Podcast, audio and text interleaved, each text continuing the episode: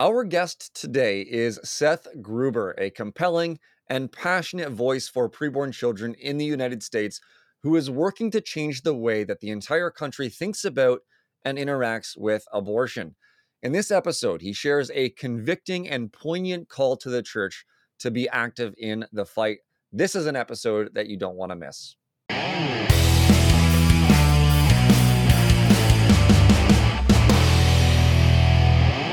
Welcome back to the Pro Life Guys podcast, everyone. Thank you so much for tuning in. My name is Peter. I'm the host of the show, and my wonderful co host Cam is on the other side of the screen. Hello, sir. Hey, hey. Um, looking forward to talking with Seth today. Um, I, am a big fan of his show, On a Unaborted with Seth Gruber. I'm sure many of you in the audience are familiar with the show. If you haven't checked it out, it's a hard hitting, um, no nonsense kind of take on what's going on in, in America. Uh, I'm sure that he does a few internationally. He had Sam Say, um, our, our friend of the program, Sam Say, um, on a little while ago to talk about all things pro life from Sam's perspective. Um, Seth is great. He's hard hitting. He, as we'll we'll get into in the episode, that he's kind of this trumpet blast to try to wake up the slumbering church, I suppose. And so, um, really, really appreciate the work that he's doing. But yeah, how are you doing, Peter? Before we dive into that, let, let's. How are you? I'm doing really well, thank you. I I don't know when this episode is going to air at this particular moment, but uh, this morning, uh, from date of recording, Magnus Carlsen has uh, retained his title as the world chess champion. So I don't know how many of our listeners follow that, but I certainly was on top of that. One against Jan Nepomna. Yep, yep. Ne- Nepo. Nepo. I don't ever know how to say his last name, but um, a fantastic 11 games in the World Chess Championship. That's not what you tuned in to hear, but um, you asked how I was doing, and, and that was something that was on the top of my mind. So for those of you who are new to the show, want to learn a little bit more about what we do, you can find all of our episodes wherever you found this one, uh, but also on prolifeguys.com with uh, some other things as well. You can also become a patron of the Pro Life Guys podcast by going to patreon.com slash prolifeguys. Be a part of the change. Be a part of the movement of getting uh, amazing street tested, time tested apologetics out to pro lifers around the world and uh, and you can do that by becoming a patron of the Pro Life Guys. There are some other perks there as well. Our conversation, as we mentioned, sir, is with Seth Gruber. He's a nationally renowned pro life speaker working for Life Training Institute. He travels and speaks in high schools, churches, pro life training seminars, and for Pro Life Resource Center banquets. He engages in academic debate. He blogs and writes and is a cultural and political commentator. As you mentioned, Cam, he is the host of the podcast Unaborted with Seth Gruber, which you can find wherever you find the Pro Life Guys podcast or your other favorite ones as well, where he brings both content and commentary from the front lines of the abortion wars. Seth has been featured by World Magazine, American Family Association, Christian Research Institute, Christianity Today, among other outlets as well. And we're looking forward to uh, this conversation with Seth. Here it is. We hope you enjoyed it as much as we do.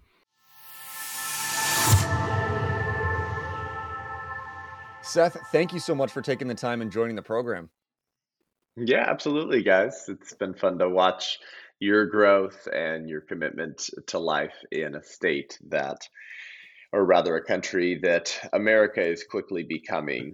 Um, if the church doesn't get um, her head out of her uh, well, I won't finish that sentence, but you know what I mean.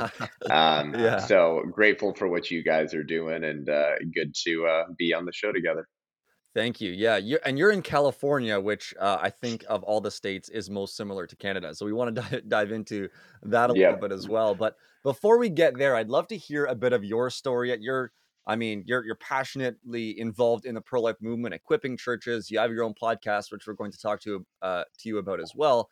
But share with us a little bit why you got involved in the pro life movement and perhaps a little bit of your journey towards it. Yeah. Um, actually, it goes back to CBR, which um, you'll get a kick out of because I know you guys have been associated with CCBR, um, the Canadian Center for Bioethical Reform, um, which was, I think, really, uh, if I'm correct, birthed and developed by Stephanie Gray before she um, took off to do her own thing. But the Center for Bioethical Reform is founded by Greg Cunningham, and Greg Cunningham and Lois Cunningham are actually my godparents. And my mother asked them to become my godparents shortly before her death in 2015. But my mother was on the board of directors for CBR in the early 90s. Um, CBR was founded, I believe, in 91, uh, which is also the date, the year I was born. And so these circles, um, you know, start intersecting a lot. My mother was pregnant with me while she was directing a pregnancy resource center called Living Alternatives, later renamed Living Well, um, in Azusa, California, across the street from Azusa Pacific University, a, a, now completely discredited, pathetic excuse for evangelicalism that has merged the premises of progressivism to their faith. Uh, this is what we call syncretism, but whatever, pathetic university. But um, she was saving babies and ministering to mothers uh, while I was a fetus. So I like to say I've been a pro life activist since I was a fetus, um, an unborn child. And so I've been swimming in these waters, I guess you could say quite literally, for, for some time now. So that's sort of the background. Um, I can go more into where it went from there, but that's that's how it sort of started. That's awesome, Seth. And and one thing for for many of our audience, I'm, I'm sure you're very familiar with Seth's show Unaborted. I'd love to dive into that a little bit, Seth, and and what you're what you're achieving and what you're trying to achieve with the the show Unaborted. And partly because I, have been crushing your episode for quite a while now. My Spotify um, rap just came out, and, and you are very high on the list. And and this nice isn't to pump your tires. Um, I mean, first of all, you I must admit, like Maddie, our producer, does a great job of making our sound look uh, sound great. You have the best intro um, to any podcast I've ever listened to. But beyond that, um, I, I think about your show, Unaborted, as a bit of a trumpet blast trying to wake up the church for battle. That when we're trying to wake people up, we don't play a harp. We don't play Enya. Uh, we don't right. sing Kumbaya to wake people up to battle. We blow That's a hilarious. trumpet blast, and I, I want to hear about your take on Unaborted because I have been so impressed by how hard hitting it is not for for its own sake, but for the sake of waking people up. And I, I wonder, you mentioned right. off the top about how America and and the Western world, I'm sure you could say the entire world, is kind of spiraling because of the lack of action from the church. I wonder if you could comment a little bit about basically the role the church plays in turning the tides if there's any hope left for America, for North America, for the world in this abortion. Right. Right. Yeah. Good question. No, thoughtful question. I appreciate you guys. I knew we'd have a good time. Um, yeah, I, I launched Unaborted in, uh, I think it was June or July of 2019. So shortly before the world shut down. And I did it as a way to um, develop myself as well as a thinker. Because when you're forced to prepare um, speeches or content every week, and then later I moved to two a week, but um, you know, you're you're forcing yourself to think deeply um, and to examine ideas and and maybe unexamined premises. And you know, as I always say, ideas have consequences, and bad ideas have victims. Um, and I think that that's nowhere more true today than the issue of abortion. And so I, I did it as a way to develop myself, and I and I think it's starting to pay dividends um, because we don't have enough people in the church who are committed to the life of the mind. Um, and we've seen the consequences that's played out on on young people, right? The future leaders of the church as well. Uh, what was that new study? Something about uh, was it? 30, 40%. I don't even remember what it was.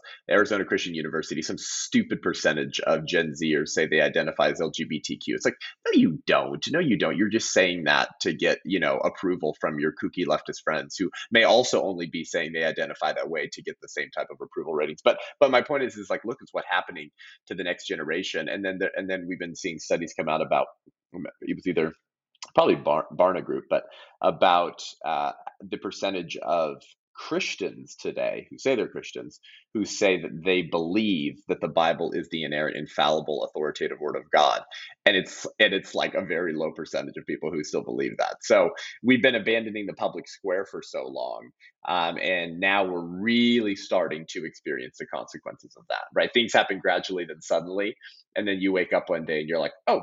Frick, how did we get here? It's like, well, no, actually, that's been a slow progression for some time now um, because these bad ideas have been sort of being planted in the soil and watered by the secular progressive movement for so long, while the church uh, doesn't care enough to to plant their own eternal seeds and water them.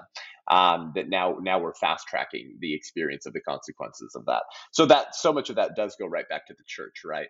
Um, and so that was the second reason I wanted to do the podcast was um, for for people who say they're pro life, for Christians who say they're pro life, um, but who practically um, do nothing about those convictions or beliefs.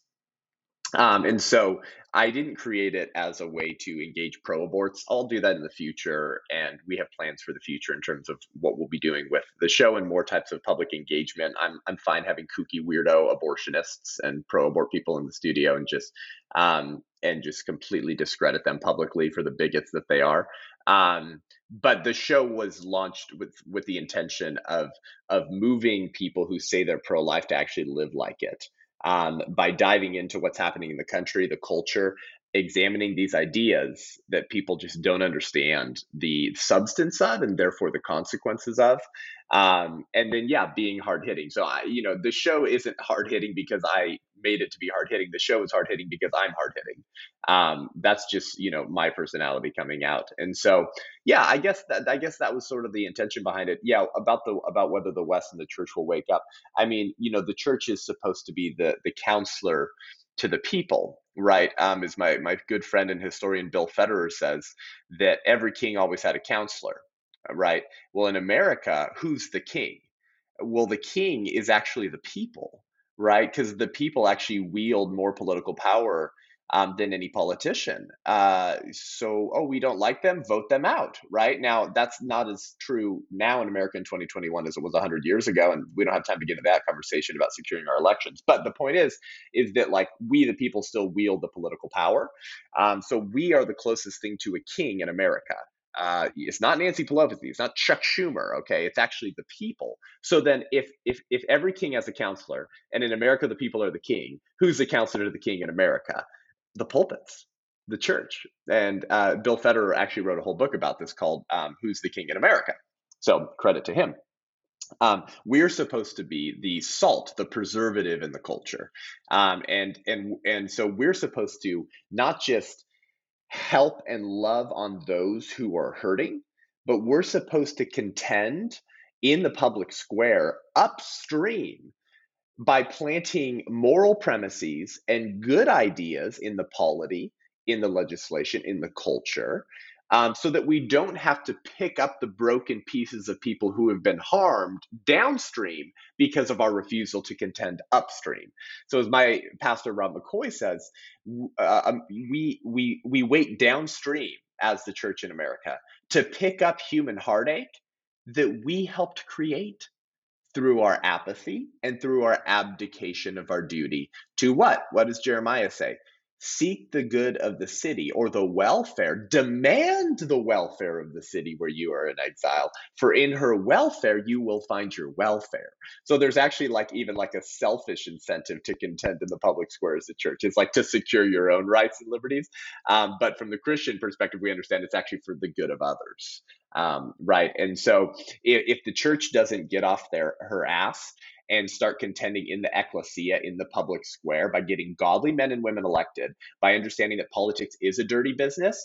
And that's not an excuse to to excuse yourself from politics. It's actually a reason to get involved in politics because who better to try to clean up some of the nasty and dirtiness of politics than Christians um, who are told to be salt. Um, who better to do that than the church? And so um, I think I think you know I think the church is is starting to wake up a little bit, but I, I don't think it's to the extent yet in America that will make that sizable difference um, and actually shut down.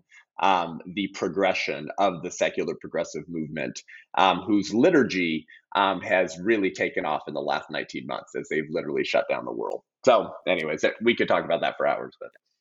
Absolutely. And and I just want to ask one more question, kind of building on that. And it, it stems from a talk that I gave in in Vancouver um, a couple couple weeks ago now. Um, and and some of the members of this pro life organization, God bless them, they're wonderful, wonderful folks doing amazing stuff in Vancouver. And they were asking, um, when does life win? sort of thing. So many pro lifers want to have, like, we are the generation to end abortion, life wins, all this kind of Right. stuff. And some people will say life is winning because look at what the church is awake. Look at what's happening in Texas. Look at what's happening in Florida. Look at what's happening in Ohio. The church is awake. And my thought, not not to be too critical, not to be too harsh, is that the large C church is not awake. There are some small C churches that are awake that are doing amazing things, but this is such a small minority of what we could be doing if the church actually woke up. And I wonder what your thoughts are on what could be accomplished if the church did wake up, if people went to their pastors, their priests, and said, Look at what they're doing over there. Having four churches in my massive city that are doing pro life stuff isn't enough. We need every church doing something. Um, what what could be accomplished, I guess, with that, and and what should we be pushing on to get there? I guess. Yeah, yeah. Um, I unfortunately believe that if um, the church wakes up in a sizable way in America and abandons their, her comfort in pursuit of life and liberty, um, when she does wake up, um, it will be too late.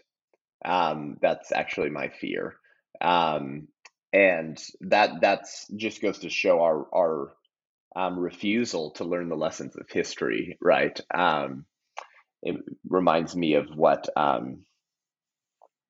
uh, Martin Niemöller said, um, who helped found the Confessing Church with Dietrich Bonhoeffer, but was initially a little bit of an anti-Semite, actually, Martin Niemöller. Um, and he had sort of a, started teaching some of the anti-Semitic beliefs of Nazism. He later repented, um, helped found the Confessing Church with Bonhoeffer, spent six or seven years in a concentration camp, um, survived, and then after the war, years later, was mourning on the fact that he didn't do more sooner. Um, and hence the famous line uh, First, they came for the trade unionists, and I did not speak up because I was not a trade unionist. Then they came for the socialists, and I did not speak up because I was not a socialist. Then they came for the Jews, and I did not speak up because I was not a Jew. Um, and then they came for me, um, and there was no one left to speak up for me. Um, and I fear that when the church wakes up in America to realize it's time to go, it's time to stand, it's time to seek the good of the city, um, it, it, may be too late to secure the blessings of liberty, to quote the American founders, um, in a free manner, right, without physical consequences or persecution. Um, but yes, of course, an awakened church um, changes the the cultural and spiritual climate of an entire civilization. I mean, America was launched by activist preachers who wanted to put their faith out in the public square. Uh, I mean, you could actually you couldn't run for office in in the first several years of America unless you publicly profess profess that you were a Christian. I mean, like, you know, I mean, whoa, you know. So, I mean, obviously, we're far from that. Actually, we still have something very similar to that on the Democrat side of the aisle. If you don't pledge credence to the religion of secular progressivism, um, you won't be allowed to run or get the necessary votes as well. So, man is fundamentally a religious animal. You got to serve someone, and so, um, not ironically, the left often functions more dogmatically and religiously than most Christians do, uh, meaning they care more about their liturgy um, which is public work. Liturgy means public work. So the people of God supposed, supposed to be participating uh, in public work in the public for the good of God and the furtherance of Christian society. Um, and so America is the sleeping giant in America. Um, and this is why you saw the discriminatory nature of uh, COVID policies um, right? It's like if you march through the streets of LA and you burn down businesses, Eric Garcetti, the mayor of LA, and Gavin Newsom Leaney, the governor of California, they came out and they thanked you for bringing awareness to systemic racism. Thousands of people marching, marching through the streets of LA while spittle flew off their lips um, with no masks and no public health official who had just called John MacArthur a granny killer had any problem with that. But if you met in your church at 50% capacity, you were a granny killer and a super spreader. So you see, COVID got woke. It only targets religious conservatives. Well, that's a bunch of BS. So, um, but my point is, they always go after the church, don't they? And this is what communist regimes always did as well always go after the church first, shut them down, because they understand that the church is the only institution that can hold government to account. So, in some ways, you guys, the secular culture actually has more of a um, of a correct and respectful view of the church than the church has of herself. Um, because they understand, oh man, if that organism was awakened and changed and contending for their beliefs in the public square, we wouldn't be able to accomplish anything. Um, if only the church um, held herself in as high regard in terms of what she's capable of as the secular God hating culture is. Yeah, man, a lot of what you're talking about uh, resonates with me here in Canada as well. I mean, the Liberal Party of uh, Canada, for one example, uh, also says that you can't become a party member unless you are pro-abortion, unless you're going to vote pro-abortion on every single issue that comes up. And that was a party that was at one point Catholic, I believe. Cam, you could probably uh, correct right. me if I'm wrong, but you can see how far that's Wild. gone. Um, okay, so like your fear is that uh, the church is not going to wake up until it's too late. Uh, I think we have something very similar here in Canada where we are, but that's not stopping you from trying to equip and trying to motivate churches. And so the, the big question I have is like how you know what i mean like you you are making inroads in churches in california and perhaps elsewhere as well you're working with love life america we had josh kappas on not too long ago to have a fantastic yeah. conversation about the work that they are doing and so when you go to churches um, when you, you you sort of maybe knock on their door send an email uh, you know, pound out, pound over the the pastor's office door or whatever it might be. What's the message you have, and and what do you want from churches? How do you want them to be involved? How do you want them to step up and be part of the the, the mission, the vision of ending uh, ending right. ending the killing of preborn children?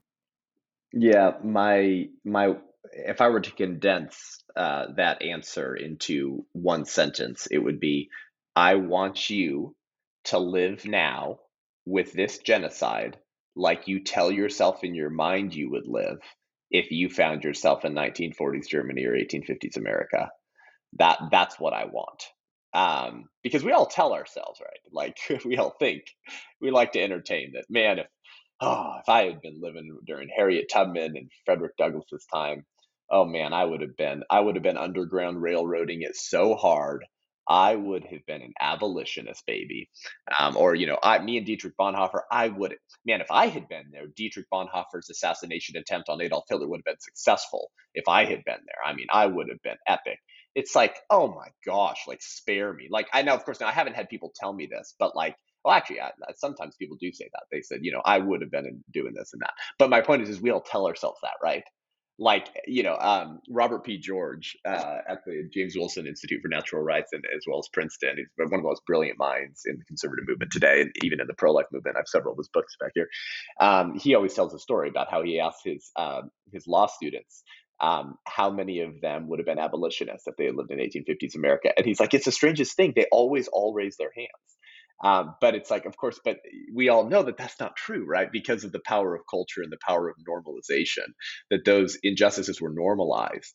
And actually, the majority opinion was that blacks weren't persons, right? Despite Sotomayor's bloviating in the Dobbs hearings and oral arguments on December 1st um, about how she's saying, you know, the majority of doctors disagree with you um, about when life begins. And aren't you just making a religious claim? It's like you really don't want to make the majority opinion argument, Sotomayor, okay? Because because you as a Democrat hack and operative, your same party um, and the majority of Americans once believed that blacks weren't persons. So so that's obviously just a stupid argument.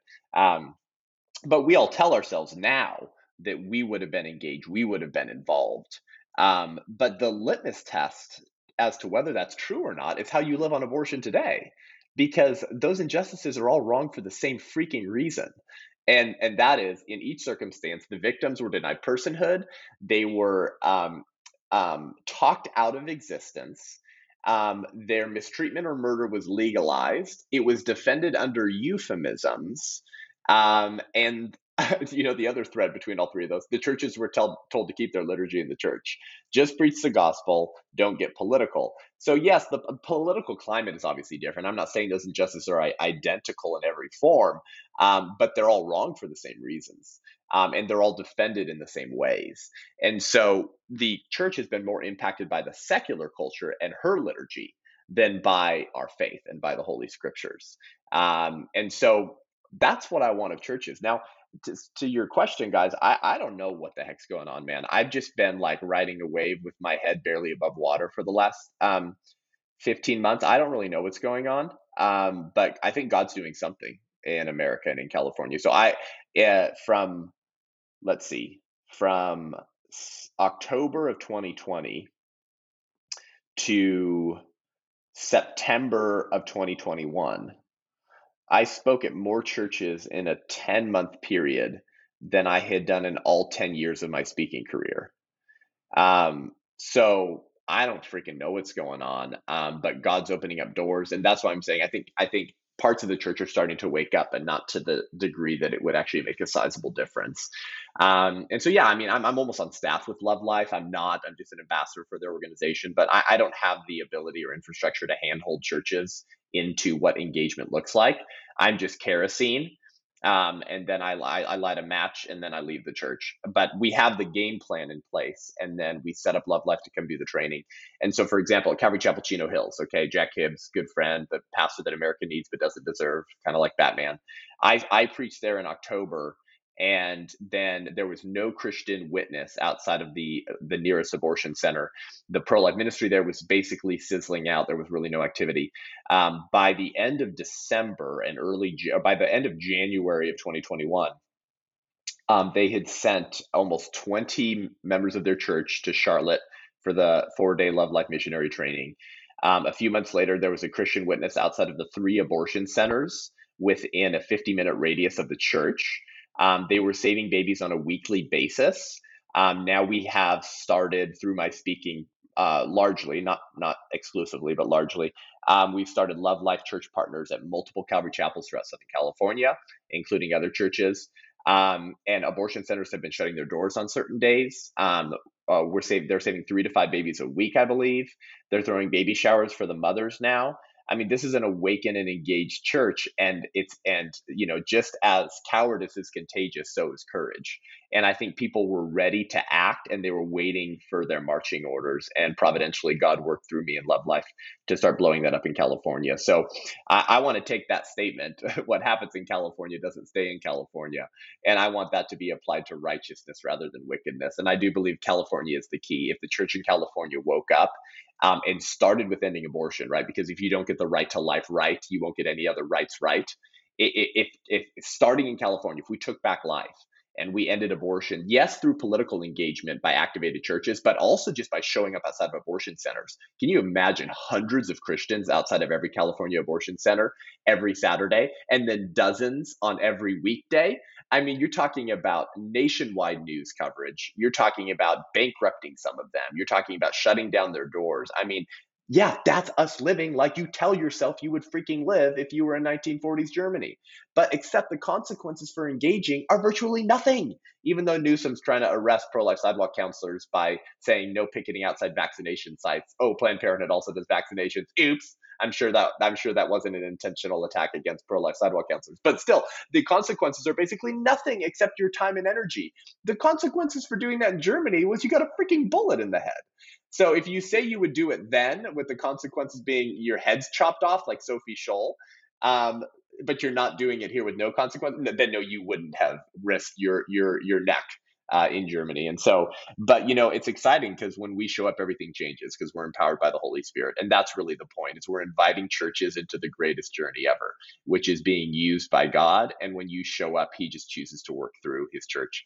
For whatever reason, God could end abortion overnight if He wanted, but He hasn't and providentially he chooses to work through his church. So either we can enjoy that uh, and watch what happens as we participate in ending the greatest genocide in human history or we can adopt our comfortable armchair christianity um, until until um, it's too late and you can't even sit in your living room and have that armchair comfortable christian theologian conversations without um, your iphone hearing you and uh, them going oh those christians are talking about jesus and then they show up at your door at which point it's too late to contend for freedom anymore so that reminds me, Seth, of uh, one of the things that a friend of ours uh, of the program said once. John Barros, who ministers outside of an abortion clinic in Orlando, Florida, he said, "It's amazing what God will do if you simply show up."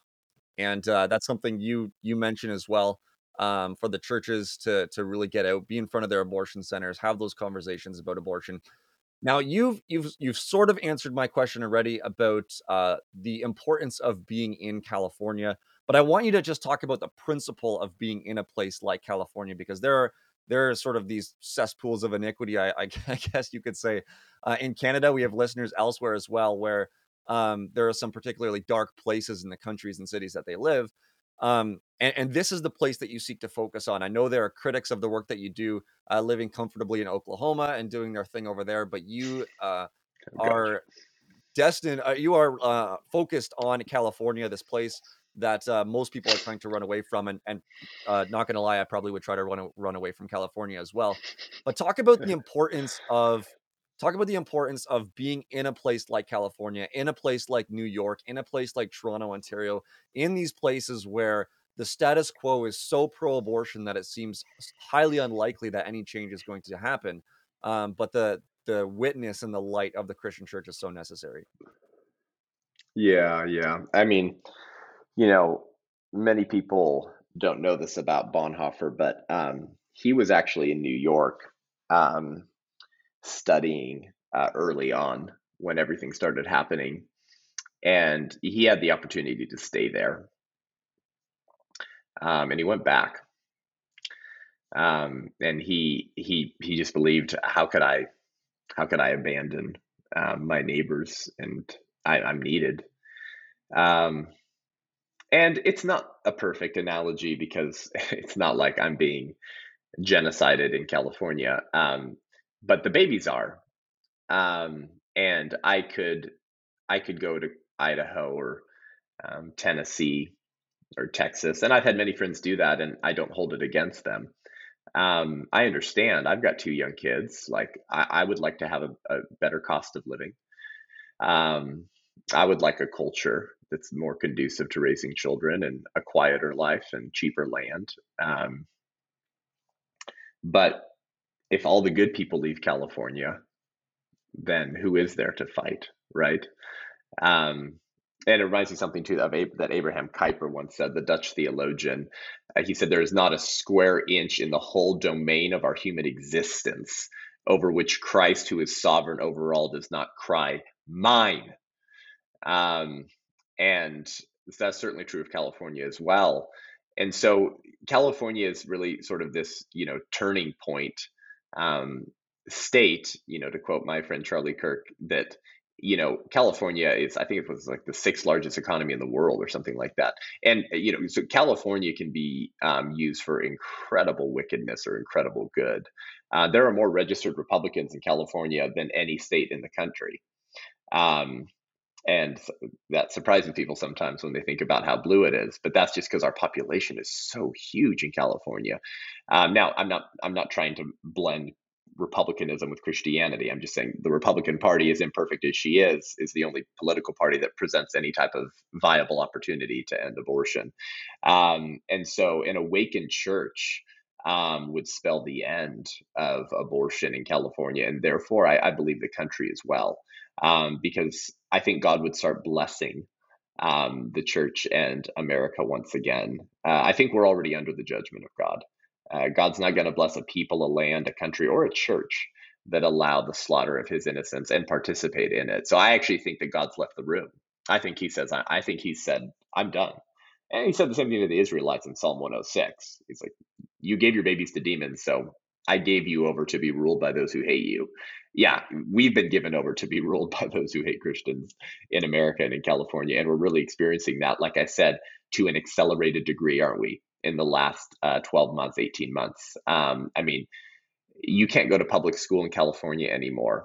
We're talking public high school, guys, um, unless you've got the jab. So you're going to have more young people in hospitals because of uh, complications from the vaccine than you would have ever had in the hospital from complications due to COVID. Um, but Newsom doesn't care about that. He, he he signed that anyways. We see we I mean we are we are experiencing accelerated consequences um, because I believe of abortion. Yes, of many other things as well, but it really all starts with life, doesn't it? Um, so yeah, for whatever reason, we've chosen to stay in California, um, and it's exciting to see what God's doing because of the potential of California to flip everything around for righteousness. So yeah, just pray with us that the church awakens before before it's too late, you know. Love it. Last one on my end, Seth, and I know that we could probably do an entire episode on this, but I, I guess it's kind of a call to action regarding so you mentioned earlier the the supreme court case that was argued on december 1st um, dobbs v um, jackson health clinic I, am sure there's a lot of pro-lifers who are looking at that as uh, with bated breath, thinking that the outcome of that is going to radically change everything, and that their involvement is going to be irrelevant. That that abortion is won and lost either by the presidential election or by Supreme Court rulings. But in reality, it's not like this ruling is ever going to be abortion is unconstitutional. Nobody's ever allowed to have abortions. Right. Supreme Court does the job for us. What what do you say to churches, regardless of what the outcome of this case is, that we need to we need to get busy right now and not pawn off our responsibility for our neighbor um, on Right. our politicians, our Supreme Court judges, uh, that sort of thing. Yeah, yeah, totally. Yeah, I mean, exactly, right. Duty is ours, results are God's, right? To quote John Quincy Adams, the hellhound of slavery. So, you know, regardless of, of which way the decision goes, our duty remains the same. It, the, the only problem is, right, that our duty is that much more difficult to fulfill because we've abdicated for so long, right? So if, if Christians had been involved in, involved in the public square and in the political sphere, seeking the good of the city, promoting righteousness, restraining evil, um, and, and doing that for the last 50 years, then um, we'd have godly men and women at some of the highest elected um, offices at the state level. Um, you know, so Roe v. Wade topples, boom, you got all these godly men and women in all the states as governors and legislators. Ban abortion in your state. Now, of course, the the, the end of justice is going to be. Um, I, I, used to say constitutional amendment. I, I think more of just a recognition that the the preborn's right to life is already in our founding documents. We just abandoned them. We don't need a constitutional amendment to restore personhood to the preborn. They are a person. Every argument you've used to deperson them, I can use to deperson you. Stop being a bigot and restore their right to life. So that would be sort of the end of justice. Would would be a federal ban on abortion in all 50 states. But if, uh, again, if you had had godly men and women participating in the public square this whole time, we'd be in a very different position. And that's also because statecraft is soulcraft, to quote Aristotle uh, right, government through its laws and policies prescribe which type of behaviors are acceptable and not acceptable in a civilized society. Um, and so, you know, when we did no fault divorce laws in America, did we get more or less divorce? We got way more. I mean, it's, it's just duh, it's self evident. So, how many generations of people grew up in a country that told them abortion is reproductive health care, reproductive justice, it's feminism, it's women's rights. And if you're not pro choice, uh, you actually hate women. Um, well, people have been being told that for decades in America, and so it just becomes sort of part of the the moral uh, consciousness of the culture. And we have this stupid tendency as Americans to assume that whatever's legal is moral. Uh, so we, we, we think, oh well, it's legal, right? So it's eh, eh, eh, therefore it's good. It's I mean, it's stupid, stupid, but we still have a tendency to do that. So in participating in the public square, not only are you promoting righteousness and helping love neighbor, but you're you're also actually impacting culture as well, right? Conservatives. Um, have long said that uh, that politics is downstream of culture. That's true. As goes culture, so goes the polity. But it's actually a two-way street as well. It often is a two-way street. The politics impacts the culture as well. I mean, look at East and West Germany. Right, one is over fifty percent atheist. One is largely Catholic. Uh, I wonder why that is. Huh? I wonder. It's like, okay, I, what you know was uh, West Germany took a brutal policy, or East Germany, uh, of of squashing out Christianity for years um, and now they're more atheists. That's like, well, that would be politics impacting culture. And so um, our duty is actually that much more difficult now as Christians when we do wake up uh, because we have we're so far down the hill that now we've got to try to catch up. Um, but you, but again, never, you know, never. Um, uh, discount the church because you, you're discounting Christ, right? I mean, he, he chooses to work in miraculous ways. God intervenes in the affairs of men. Um, and America is the prime example of that. And so, um, and see, now I just went off on a on a tangent. I forgot even what your question was. Um, yeah. No, that that's awesome. I, it was just kind of this this point that we we can't um, surrender all of the abortion decision making Yes. Yeah. Yeah. to the Supreme That's Court, right. right? That that regardless of the outcome, especially if it gets sent back to the state level, yes, we've got states like Texas, Florida, Ohio, Idaho, all these kind of places that may be able to pass restrictive legislation, but then you're going to get tourist Yeah. states and, and abortion sanctuaries and whatnot. And so Yeah. uh, the the uh, as as what uh, Churchill put it, um, th- this isn't the end. This isn't even the beginning. This is the the end of the beginning, sort of thing. There's so much of the beach left to fight for than Yeah. what has been accomplished so far. I guess. Yeah, that's true. Well, the left, they've been contending in the public square so faithfully for so long. That's why they exercise such massive political and cultural influence uh, between the mainstream media, Hollywood entertainment, universities, good Lord. Um, and we've abandoned those institutions for so long as the church. Um, that even if the church really wakes up and abandons the stupid Johnson Amendment spell that's on the American public of the separation of church and state, and we realize there is no such thing as that, um, you know, the church is always going to impact the politics, and politics is always going to impact the church, and we abandon that and get involved. It's going to take some time to take back that spiritual ground. But I think in being faithful, we may be surprised at how quickly things move, um, because um, God is all powerful, sovereign, and and He's moving in, in mighty ways. And so, um, I think we're just I think the church is just missing out on the greatest adventure, um, and we're going to give an account to our children. Our grandchildren, and one day God Himself, as to what we did or did not do on the on this genocide. Um, it reminds me of something Sophie Scholl said, the 21 year old who had her head chopped off by the Nazis, um, and for part for distributing anti-Nazi literature and tracts and trying to sort of mobilize Christian resistance, uh, the White Rose resistance, and um, she spoke to um, who was really causing the real damage. Um, and she didn't say it was the Nazis, right? This is another Einstein line. Who said Einstein said that um, that um, the, the, the, the, it's not those the doers of evil um, who are responsible, but, but but those who watch them and don't do anything. Um, but Sophie Scholl said she said that the real damage is caused by all of those millions who just want to survive. The honest men who just want to be left in peace.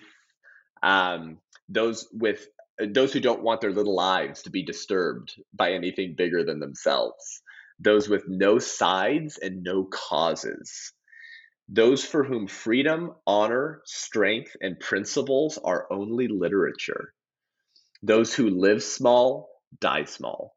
It's the reductionistic approach to life. If you keep it small, you'll keep it under control.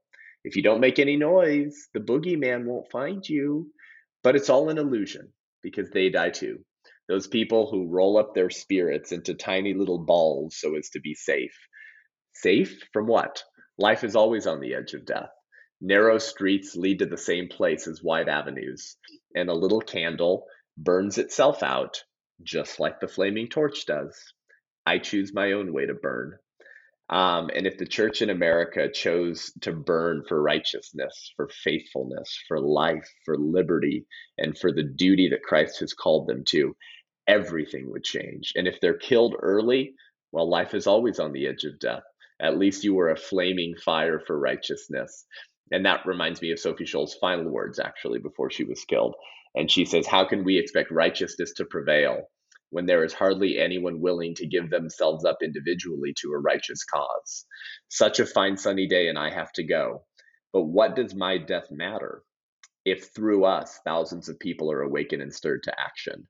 So if we do die, we know that we will make an example and an encouragement to millions um, who will finally wake up. I pray we never get to that place in America, um, but I think that that's what's at stake uh, spiritually, culturally, and politically.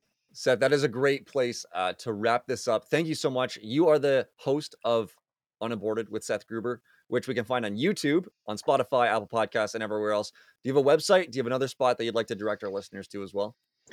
Yeah, my, my website's just sethgruber.com, and then I'm active on, on Facebook primarily and then Instagram as well. Um, but yeah, love the work you guys are doing, praying for Canada um, and your wokey woke Trudeau face um, and everything you guys are, are, are facing. It's sad to watch. It really is. Um, but what people don't understand is that uh, America's hat will soon become her suit um, if she doesn't wake up. Um, and Canada is just um, maybe 15, 10 to 20 years ahead um, in the deterioration of the social and political fabric than America is. And so you guys are a little bit of a pol- political and cultural crystal globe um, for America, um, unless the church wakes up. So thanks, guys. Yeah, thank you. Thanks for taking the time and joining us, sir. That was Seth Gruber, host of Unaborted with Seth Gruber, his podcast. Go check it out. Go subscribe. Go listen to some of the content that he puts out to the world. this this uh, conversation that we've had, I think, uh, will be a small indication of the type of content you will get from Seth. And so, um, if you are asking me from my vantage point, I, I, think he did a fantastic job of uh, promoting his content and his work. One thing that I have, Cam, just to reflect on is the one quote that he said, and it is just as cowardice is contagious, courage is contagious. So courage is contagious. I've seen that before. Uh, I know you've seen that before that when one person steps up, when two people step up, it inspires more to do so as well. And so I guess our encouragement, my encouragement, um, be that individual, be that church uh, that steps up, that is courageous, because you will be amazed at the response and the way that God will use your faithfulness to inspire and motivate and equip others as well. Cam, I don't know if you have any reflections as we wrap this up. Yeah, just to, again, as I mentioned off the top, I mean, Seth is a bit of a ringing bell, asking the question: Is the church going to answer the bell? And and I think that it can be sobering to have that somewhat bleak outlook on no, it it might be too late for the church to wake up. But you know what?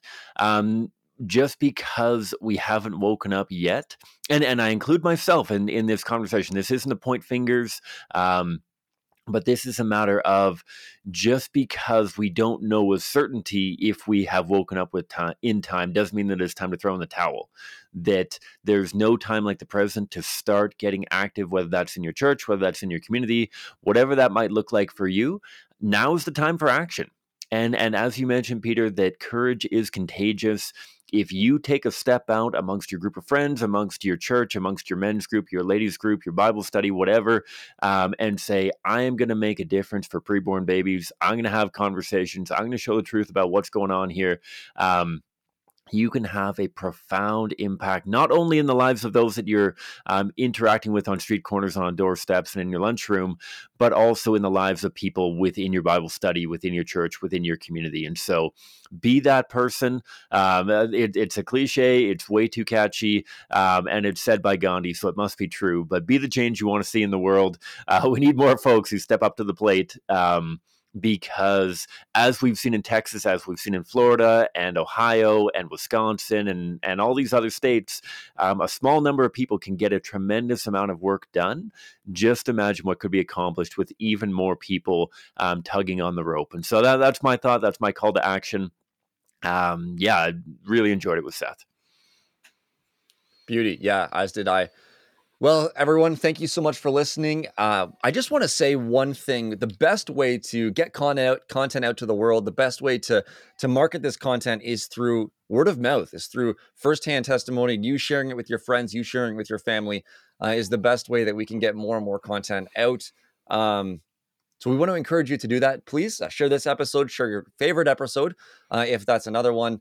Uh, and share the podcast with those around you so that we can reach more people. More people can be equipped and uh, can be part of these conversations as well. As I mentioned off the top, my name is Peter. I'm the host of the show. That is Cam. He's the co host. We're grateful that you have given us your time. You've allowed us to speak into your earbuds or into your car speakers or wherever it might be. Um, if you have any questions, concerns, thoughts, suggestions, feedback, whatever else you would like to share with us, you can do so by reaching out to us on our social media accounts on Facebook, the Pro Life Guys Podcast, Instagram at Pro Life Guys Podcast, and Twitter at Pro Life Guys. And you can reach out to us on our website, prolifeguys.com as well. There are contact forms there and uh, and other resources as well, along with a back catalog of all the episodes that we have done so far. So thank you so much for doing that. Thank you for reaching out. We love interacting with each and every one of you who does. And we hope you tune in again next time.